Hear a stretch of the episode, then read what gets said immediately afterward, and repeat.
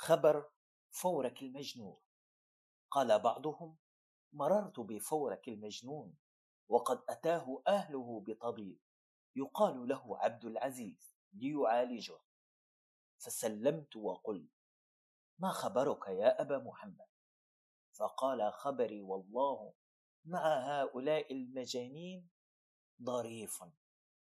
أنا عاشق وهم يظنون بي جنة. وقد أتوني بهذا الطبيب ليعالجني. ثم أنشأ يقول أتوني بالطبيب فعالجوني على أن قيل مجنون غريب.